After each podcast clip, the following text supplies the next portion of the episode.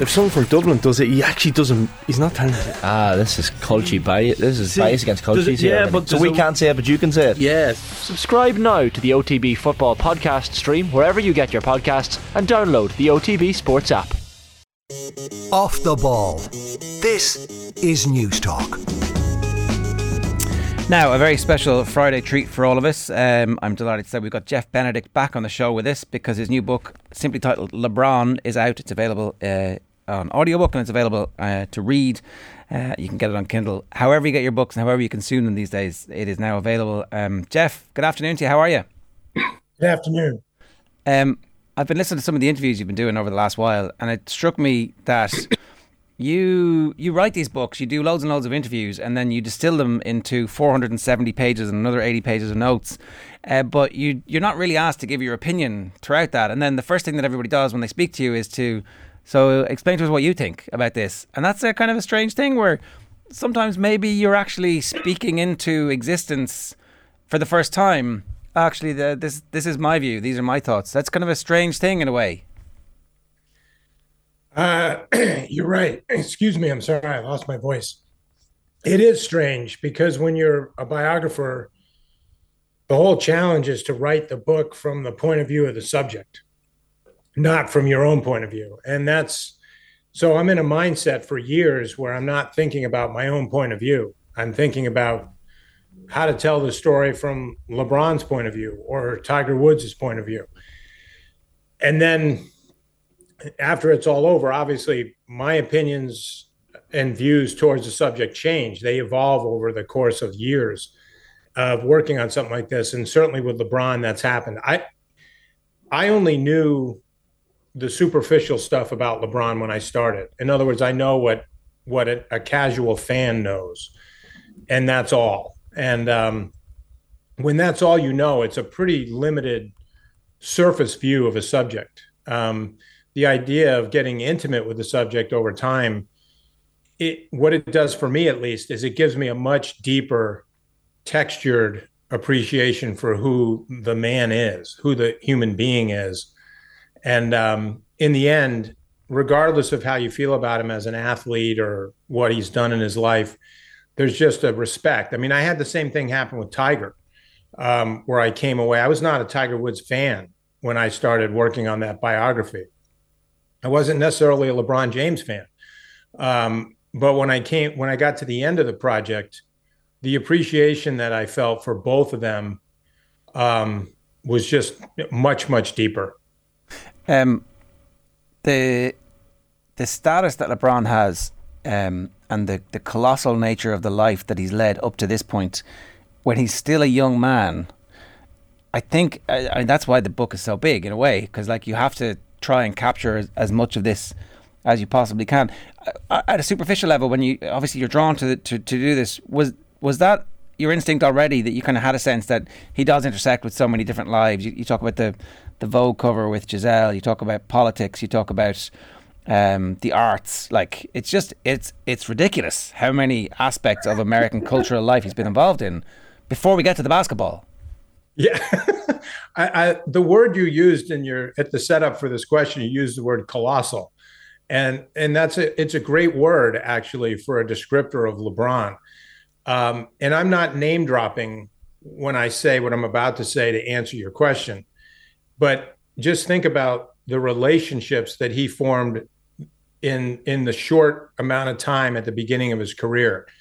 It's Michael Jordan, it's Jay Z, it's Warren Buffett, it's Barack Obama, it's Michelle Obama, and um, none of these people are um, in the NBA. I mean, Jordan was, but we're already talking about a guy who's veering off into all these areas in his early and mid 20s. And if you just think about where were you in your life at 22? And if I, I I said this to myself the whole time I was writing the book. I would say to myself, what was I doing when I was 23 or 24 or 26? Um, I've still never been in the Oval Office. I'm 57 and I've been involved in politics in America, but I've never been in the Oval Office. I've never had private meetings with the president of the United States in his house. There's so many things that LeBron James did at a very, very young age. And that's why I wanted to start the book and spend as much time as I did in his youth, because what you realize when you look at his youth is he was doing things as a teenager that most adults never do. But he was doing them as a teen, as a minor, as someone who wasn't old enough to own a driver's license or wasn't old enough to go into a bar and drink alcohol. Yet he was doing all these other things that um, I think, in many ways, primed him to be able to do the things he's done as an adult. There's loads of amazing details that I want to get into. Um, I did have the intention of, uh, as ever in these conversations, we get waylaid, but of starting with where we finished our last conversation with you, which was about U2, because Bono has this tiny little cameo in the book, but it's actually really, really, really important. It is. And uh, that's right. We did end our last interview there when we talked about the dynasty and the Patriots, because uh, U2 has a bigger role there. But Bono makes an look, I have to admit, this is a bias. So when I say I tell a story from the point of view of the subject, I do. But inevitably, some of the things that are important to me work their way into the narrative. And music is really important to me. I think music is an incredibly important part of culture, not just in America, but around the globe. And um, and Bono is a colossal figure in his own right. And so when LeBron goes to Miami, he becomes the most hated athlete in America. He also becomes a bigger worldwide figure because of the reaction to him in America. And that's the darkest period of his professional career is that first year in Miami, which is capped off with them losing the championship to the Dallas Mavericks, which they should not have done and were not supposed to do. And LeBron goes into a cocoon that summer of 2011. So one summer after that announcement that he was going to take his talents to South Beach, he then loses to the Mavericks and he shelters himself in a house in Miami and he doesn't come out. He doesn't he's with no one. His his wife's not there, his parent his mother's not there, no friends. When he finally does come out of that, one of the first people he encounters is Bono in Miami because U2 was on tour and they happened to be playing in Miami. And LeBron and his fiance had an opportunity to meet privately with Bono. And it just dawned on me as I was looking at that timeline that this is interesting because by this time, there aren't many people on the planet who are more famous than LeBron and who have had situations that are perhaps a little more complicated and difficult than the things LeBron has been through as a public figure. Bono is one of those people. And here LeBron is in a moment of time where he's private with someone like that. And so I did include that anecdote in the narrative because I thought it was just fascinating, partly because it shows the cross section of people that he intersects with. There aren't many people who can get a private audience with with Bono on a tour. But just like there aren't many people that can walk into the Oval Office and get a meeting with the President of the United States, LeBron can do both. And you're not overselling it or overstating it because the, the one of the Miami papers had the headline LeBron James still arrive meets U2 or goes to U2 concert.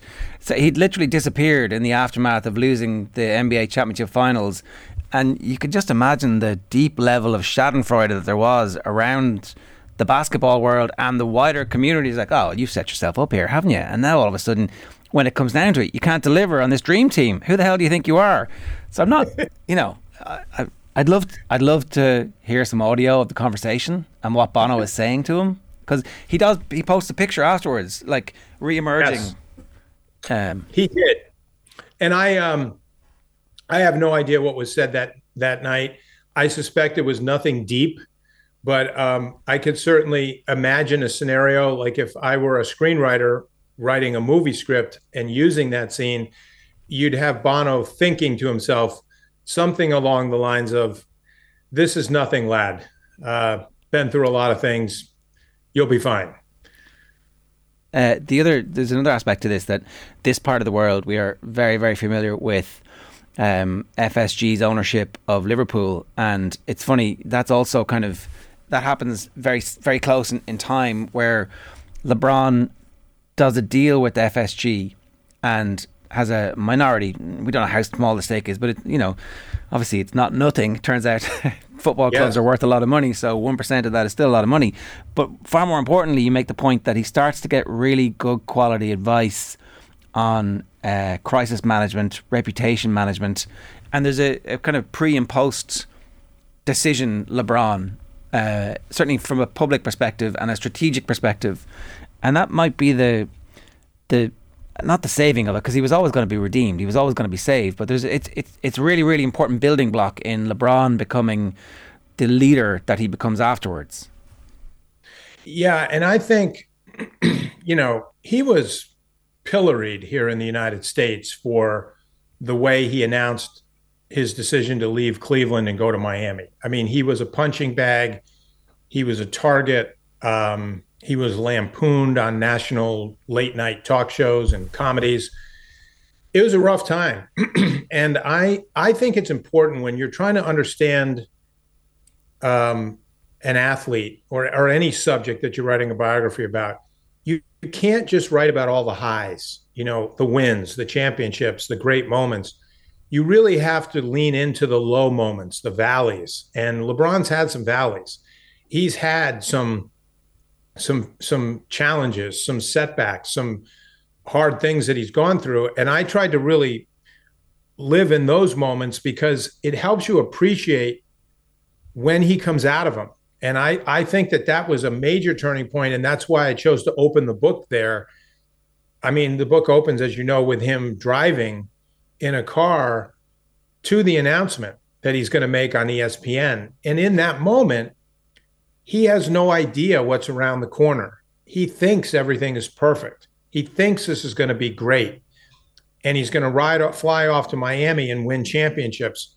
There's a huge blind spot, not just by him, but by the team that's around him. They don't see what is about to happen. And to me, that's a metaphor for life. Like a lot of us, maybe not at that scale, but a lot of us have things that happen to us that we didn't anticipate. And then when they happen, you say to yourself, I should have seen that coming. And and I was trying to part of what you do in these biographies is it's it is hard for the average guy, a guy like me, a guy like you, the people who listen to your show. It's hard for them, for us, to really understand what it's like to be Tiger Woods or LeBron James or Tom Brady or one of these guys. But what you can do is you, you can put some of their circumstances in a context that people can go, yeah, I can relate to that. And that's what this is. This is a mistake that he steps into because he has a blind spot. And it's one of the times in his life that people could actually look at it if they're being honest and go, I could relate to that. I can't relate to announcing my next job on ESPN. We're not going to do that. But it's not to say that we haven't made mistakes in our lives that we wish we could take back. And the difference is we just didn't have the whole world criticizing us. And so I, I thought that there were a lot of reasons to open his biography in that moment. I think too the response to it is is really illustrative. Um, he he seeks out better advice and better coaching and he goes back to his high school coach. But I, I, am kind of mildly obsessed with the fact that FSG are massively important in helping him to just be a sounding board uh, for that next stage because I think that opens up the humility and the desire. Um, again, so maybe maybe it doesn't open up, but it certainly uh, it unfurls it maybe for the rest of the public, and he stops making those bad decisions like the decision. I, I think the relation, no, you're right. The relationship with FSG is it's hard to overstate how significant that is in his life. On one hand, financially, it's enormously important because of the expertise that it exposes him to. Uh, his financial advisor, an investing advisor, um, the other corporate executives that he meets as a result of that relationship the fact that he is able to buy minority ownership stakes, not just in a football club in Europe, but also one of the top baseball franchises in America, the Boston Red Sox. The fact that LeBron owns stakes in professional sports teams while he's playing professional sports is unprecedented. The fact that he becomes a billionaire while he's still playing. I mean, Michael Jordan's a billionaire, but he wasn't a billionaire while he was playing. He became a billionaire after.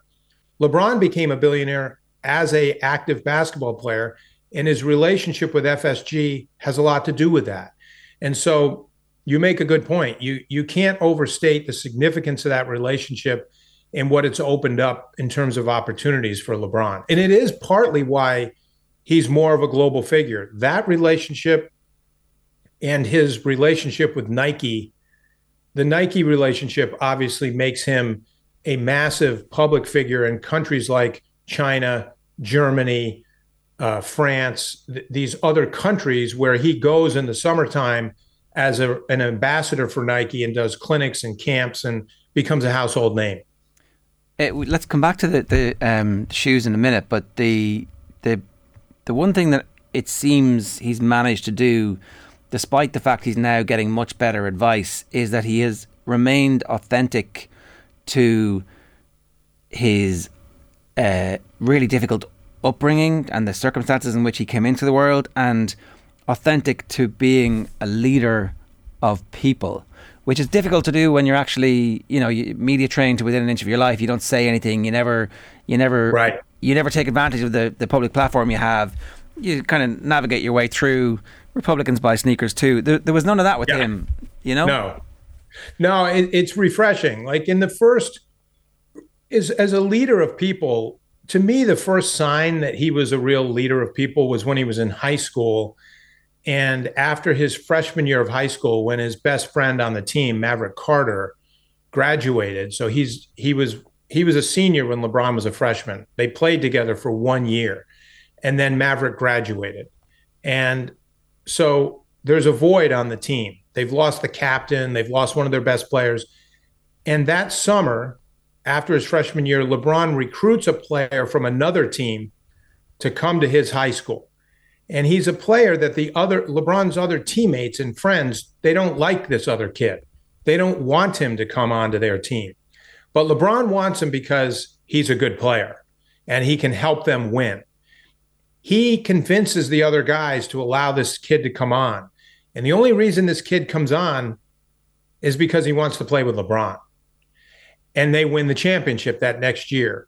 And you see then that LeBron has the ability to bring people together, to be a leader. He does it in a quiet way, but he does it. If you fast forward to the time period you're talking about, his ability to lead people has been refined more and and so there is an auth- authenticity an organicness to his when you see him tweet on social media it's really obvious that someone else isn't writing those tweets these are genuinely lebron's he's the one pecking on the phone typing those words in he when he said you bum to president trump that wasn't some fancy handler who did that. That was LeBron in the moment, reacting and asserting himself. And he really did that in defense of Steph Curry from the Golden State Warriors, who President Trump had attacked. And LeBron stepped right in and, and attacked right back. And that kind of authenticity has always been there with him. When LeBron didn't want to talk about China in 2007, heading into the Beijing Olympics, he said that he didn't feel like he knew enough to weigh in.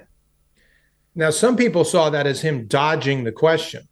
I looked at it as like, this is a guy acknowledging that he doesn't know enough to open his mouth. A couple years later, when Trayvon Martin gets killed here in the United States, LeBron feels like he knows enough to to weigh in, and he does. And we've seen him as he's evolved and got older, become more and more comfortable and assertive in weighing in on big things outside of basketball. that Michael Jordan would never get anywhere near. Does that suggest there's a possibility of a political career down the line? Well, I think what it demonstrates is that when you talk about what does LeBron do after basketball, there are almost no instances in American history where you can point to an athlete who retired from the sport and then went into a successful career in politics. We've had a few. Senator Bill Bradley, who played for the New York Knicks and became a very distinguished senator from New Jersey, but there aren't a lot of instances of that when you think about how many athletes we've had. LeBron actually has an open lane if he ever wanted to go into politics. He's actually got more than one location where he could do that. He could go back to Ohio, where he's from. He could stay in California, where he currently resides. And he's demonstrated an ability to be a great public speaker. He relates to the younger generation, which is so important if you're going to be a successful politician. LeBron re- relates to the young people. He knows how to speak their language, to talk on their level, but he also knows how to meet with people like presidents and princes and CEOs and captains of industry. He's been doing it for 20 years. So I think the answer is yes. If he wanted to do that, there's a lane for him. Now, the question is, does he want to do that? And I suspect now is not the time to even think about that. You know, he's thinking right now about does he want to continue playing and for how long?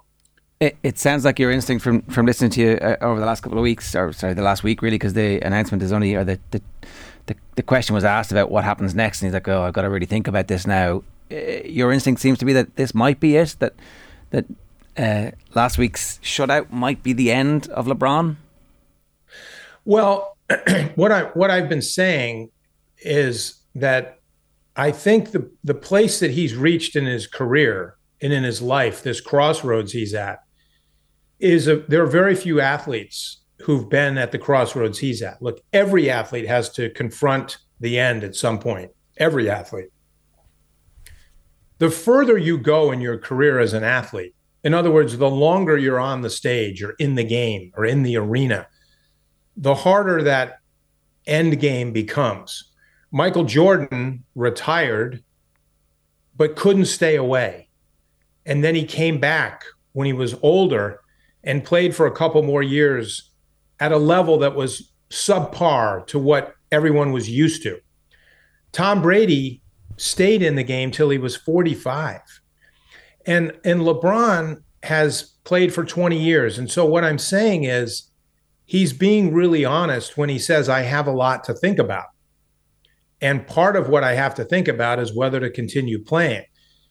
It's it's not a physical quandary for him he has the skill level and his body is still conditioned like a Formula One race car. I mean, it's he can do it. It's more of a mental question at this point. It's like, can you get your mind into doing this again? Because it's a slog to commit to the season long effort to do this for another year for him at age 39 when you're married with three children and your children are now approaching that age where they're going off to college. He's got a lot more on his plate. It's the, it's the very same thing that Tom Brady was talking about when he was saying, I've got a lot on my plate. I have things to think about that most guys playing football don't need to think about. I have to think about them. That's where LeBron is. And so I'm saying is it wouldn't shock me if he walked away. It also wouldn't surprise me if he continues to play for another year or two because he's certainly capable of it. And I think as the summer wears on and he has time to contemplate and consult with the people that are closest to him, he'll arrive at a decision. But I just think he's being very genuine when he says, I have a lot to think about. Um, there's also a, a, great scene in the book that I wanted to ask you about. It's um, Grant Wahl, who would be familiar to listeners of the show, he would have been on uh, from time to time talking about football in American, who tragically passed away at the World Cup. Um, one of his big breaks is actually writing the first cover story for Sports Illustrated, uh, where he actually manages to convince LeBron to spend some time with him. Um, and it's on the road to meet Michael Jordan for the first time. It's just an incredible moment of serendipity where uh, old fashioned good journalism and a bit of charm gets him into a rental car with LeBron and his mates. It was one of my uh, favorite stories to write for the book because I knew I had to deal with the fact that LeBron was on the cover of Sports Illustrated as a teenager and he was called the chosen one. Everybody in America and a lot of sports fans outside America are familiar with that cover. It's one of the most famous covers in the history of Sports Illustrated. So I had to write about it. The challenge was what can I say about it that we don't already know? And so I went to Grant Wahl and um, I did some great interviews with him. And what I was trying to understand is how did this come about? Because that part of it, I think, would be revelatory and interesting to readers. And uh, Grant was great. And he basically took me inside the process of walking into the locker room after a high school basketball practice where LeBron's team is, you know, they come into the locker room to get changed into their street clothes to go home. And that night, LeBron and his friends were due to go to Cleveland to watch Michael Jordan, who had come out of retirement and was playing that night in Cleveland. And LeBron had passes to go to get into the game. And Grant Wahl goes up to him in the locker room and he knew he only had like 15, 20 seconds to make a pitch to LeBron. And he really wanted to convince him to let LeBron, to let him drive LeBron and his friends to the game so they could use the drive time to try to build a rapport. And I looked at it from, okay, so that's the point of view of Grant Wahl, the writer. That's a great point of view to have. But what's LeBron's point of view? And LeBron's point of view, it's interesting because he's looking at this guy who Grant Wahl was not famous yet as a writer. He, this is the story that actually catapults him into becoming a big name writer. At this point, he's not that. He's not known. LeBron didn't know who he was. And he doesn't really write that much about basketball. He would go on to be a great soccer writer, right? And and so LeBron doesn't call his mother from the school and say, Hey, what do you think about this? Should I do it?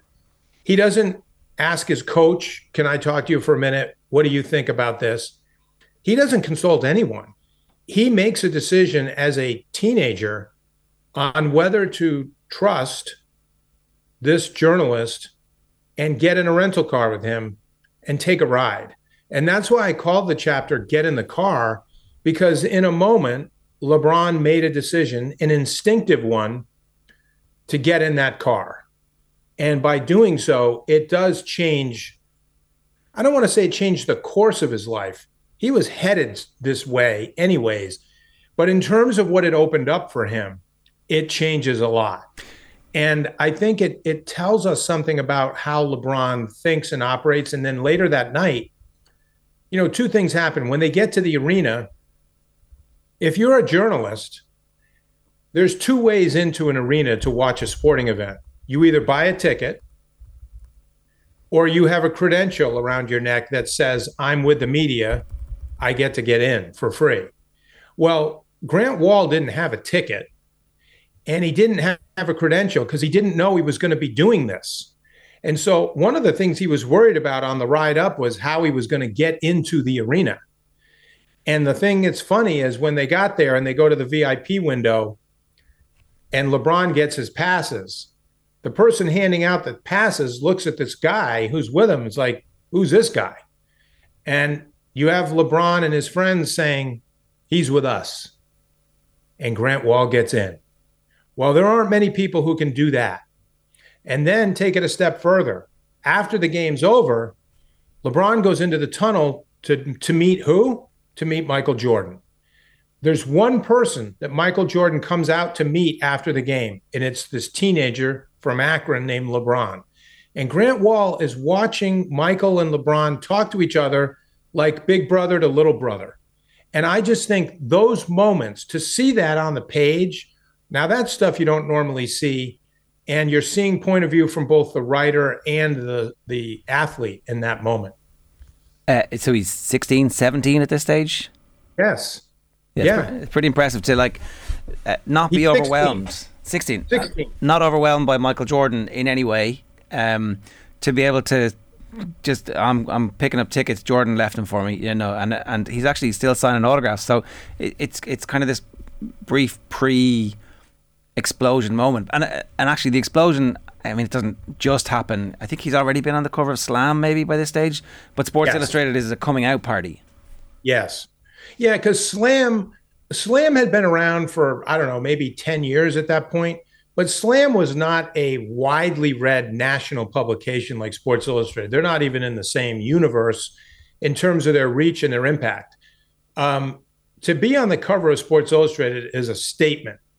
And for them to deem him the chosen one and the heir to Air Jordan, that's a tremendous announcement to make. And as a result, ESPN makes a decision of their own to start televising LeBron's high school games uh, in prime time slots. That had never been done before. And so it's like one thing leads to another. And once he's on national TV in high school, and people like Dick Vitale and Bill Walton are broadcasting his games, his world is changing and it's and it's changing so rapidly that it's almost hard to keep up. And in the middle of it all, he has his uh, high school mates. You mentioned Maverick, who was the team captain. Uh, he's been blessed with his mates having cool names. Um, and but they're still with him. They're still with him to this day, and that's his trusted circle. And very few people get in. Uh, it's an incredible. Uh, uh, one thing that we haven't really spoken about, Jeff, is, is that um, th- that he was born into a destitute situation. Like uh, I, I don't know if everybody kind of is entirely familiar with that. Certainly, I was only casually aware. I was a difficult upbringing, you know, single mum, um, difficult. But we kind of we have shorthand. But actually, it's it's genuine, earth-shattering poverty that he's raised in. It is. And um, when I was, there's a reason that I spent as much time in those couple of early chapters because I wanted to be as graphically descriptive as I could so that you could actually see it as opposed to some writer trying to tell you what it's like. This is something you need to see and and feel.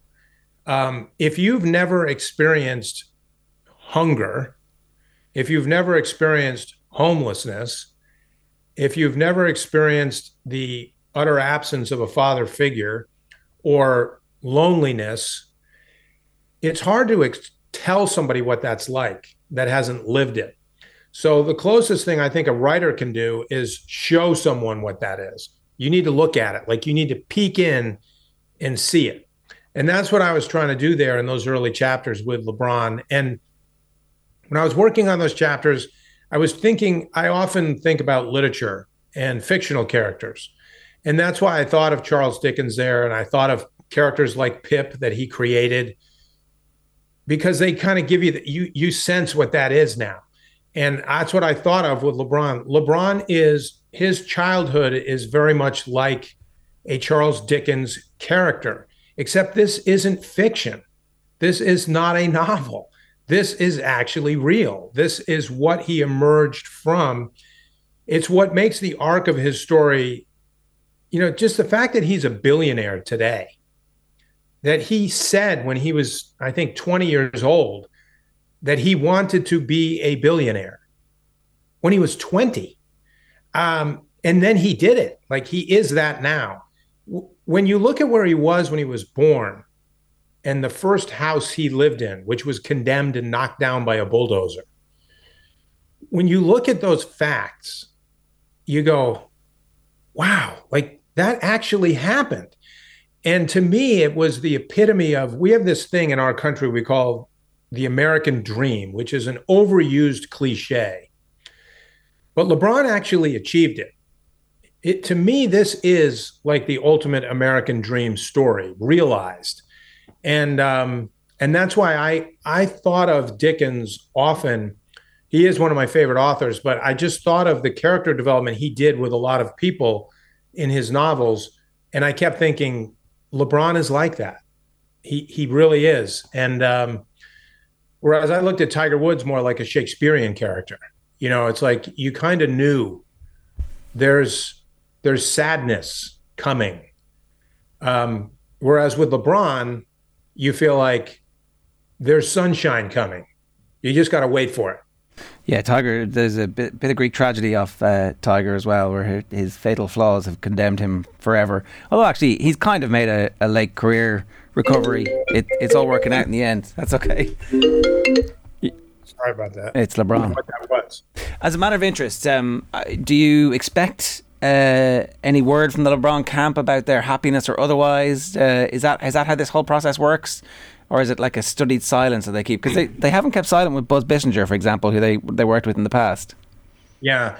Um, normally, I don't expect anything from uh, the subjects. You know, uh, it, it, there's some distance between the writer and the subject in these kinds of projects, and there should be. It's a it, it's a it's a separation that you need, and um, I think that it's it's important to keep it that way so that the objectivity is there and um, it in some ways protects the writer but it also protects the subject. You know he can truthfully say i didn't have anything to do with this. And i can truthfully say the same thing. And um, so the portrait is what it is. Um, and and i think that's how it should be it's different than when you're commissioned i've been commissioned by people before. You know, Steve Young, who's a very famous American athlete and quarterback, commissioned me to write his biography. He paid me. It was his project, and so um, that's how it goes. And um, but this is not that. I wasn't commissioned by LeBron. It's not his project. Um, to go back to the, the Colossus point, we haven't really spoken about the basketball that much in this, and we've done nearly half an hour on it. That is kind of, I think, the bit where he has crossed over. Um, and there are very very few people who reach that level in in in the world, but certainly in America, you know, especially in the culture where everybody gets famous for 15 minutes, the, the latest influencers or whatever. And again, there's been some people who have managed to cross over from their short period of influence into the mainstream. Um, and I, I, what is it? What is it about LeBron that has has sustained him for that period of time? Because obviously the basketball is at the center of it.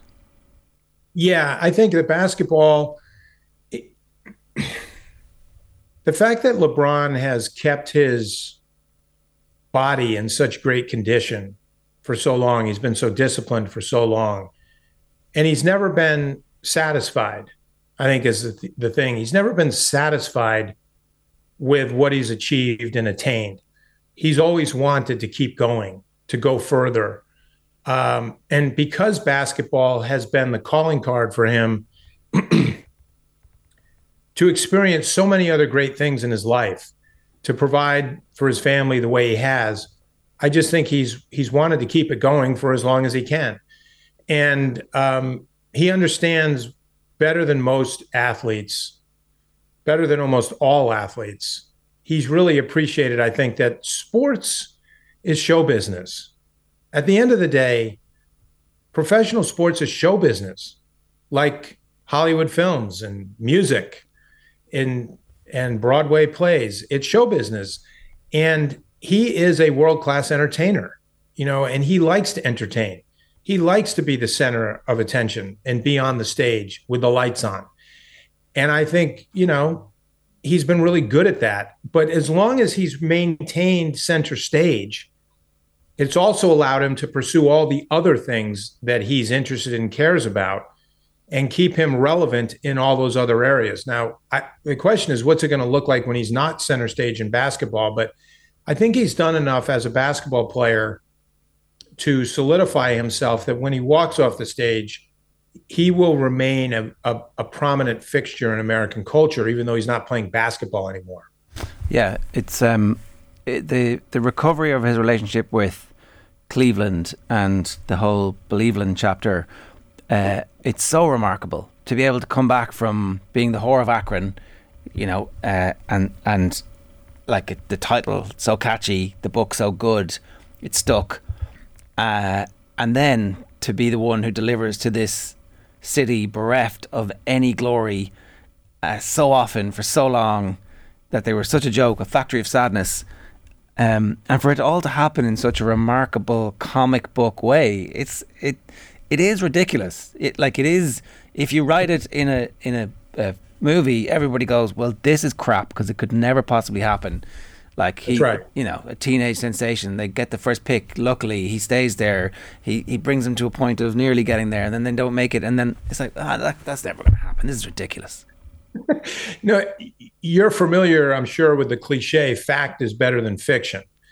And one of the things I, the, one of the reasons I enjoy writing about uh, great athletes so much is because great athletes do things that if you wrote it as a fictional story would people would not believe. That's one of the great things about watching live sports is you see things that if you didn't see them with your own eyes you wouldn't believe. And lebron and tiger woods and tom brady serena williams these are the kind of athletes who have they have stories. Their their life story is filled with things that if you if they weren't real they would be unimaginable and would seem silly in a somebody somebody from Ireland keeps calling me. I oh. thought it was your show because I don't know anyone in Ireland. All right. Um, but uh, but anyways, I I think that that's what it is, and that's what's the beauty of it is this is not fiction. It's it's the real thing. Yeah. One last thing: is the son good enough to play in the NBA? I don't know. I can't even begin to assess that. I've I've never seen him play. So I don't know. Um, it, it's also hard to tell at this stage um, whether that's even um, possible. I, I, but I'm not a good person to ask that because I've never seen him play, and I didn't really focus on that. You know, that's like a another chapter of his life that's in the future. Yeah, but it's here, but it's here. It's here now because he's going to go to college next year and start playing, and then I think it'll start to become clear once he's playing. He'll be on television next year, and the whole country will see him play, and it'll start to become clear whether he actually is capable of playing in the NBA. But I don't know the answer to that. No pressure on that kid. But um, you were making the point somewhere. I heard that uh, LeBron has been a, a brilliant father again. You know, making up for uh, man hands on misery to man, it deepens like a continental shelf. Except he's he's been the one who stopped the thing in his family where the the father left or was unavailable for parental duties. He's been a great father the whole way through. Um, I, I don't know. I, I, you can't but read the book and not come away, uh, notwithstanding the fact that nobody's perfect, but feeling a, a warmth about LeBron James, the human being. Yeah, and that certainly happened to me. Um, the the opportunities to showcase some of his experiences without a dad, and how sad that was and painful, to go through many moments. There's a moment when he's a kid and he's on an airplane for the first time. The first time LeBron flies on an airplane, he's going to Salt Lake City in Utah to play in a youth basketball tournament. And he cries a lot on that flight. And his youth coach, he knew why he was crying. And there's just a lot of moments where if LeBron had a dad who was with him, and could put an arm around him, things would have been different. So you juxtapose that with later in his life, LeBron is the one who's in a position to put an arm around his son and be the dad that he didn't have. Now, look, our country is full of men who grew up without dads. I mean, it's not like fatherlessness is unique in our culture. There's a lot of that in America and a lot of dad a lot of young men who grow up without dads don't become great dads in their own right it's almost like they repeat what they went through lebron's one of those guys who vowed to himself that he wasn't going to be that. He was going to be a different kind of father. No one ever had to tell him how important it was to be a good dad or coach him to be a good dad. The point is he wanted to be the kind of father that he didn't have. And that's why you see this commitment level, which I thought, how can you write a biography about a great basketball player and not focus on that because that is a lot of that says a lot about the character of the man that you're watching on television play basketball. And his fatherhood bleeds into a lot of what he does as a basketball player. And there's so many moments where it, it actually goes right into the games at times, where the broadcasters who are televising the games are talking about LeBron as a father. That, that's how big it is. And so, um, so I tried to just flesh that out a little bit in the narrative. Uh, it's a, a, towering work, and, and, like LeBron, it contains a multitude. Uh, as a matter of interest, how, how, I know you're not going to announce it on ESPN, but you can announce it here. What is your next work, Jeff? What, how do you follow this up? I unfortunately I can't announce it anywhere, ah, okay. but I, am just doing another biography. right. When do we get to talk to you about it? When it's finished, which uh, you know these things take time, as you know. Yeah. So, but I I promise you that I will come back on and and we'll talk pick it up where we left off from the dynasty to LeBron to the next one. Okay. Okay. Uh, well, look, i would love to make some guesses, but maybe we can do that off air. I wish you the very best of luck with it, and thanks a million for making the time. You've been very good. The book is called LeBron, and it's available everywhere. Go and get it. It's brilliant. Thank you. It's a privilege. Off the ball on Newstalk.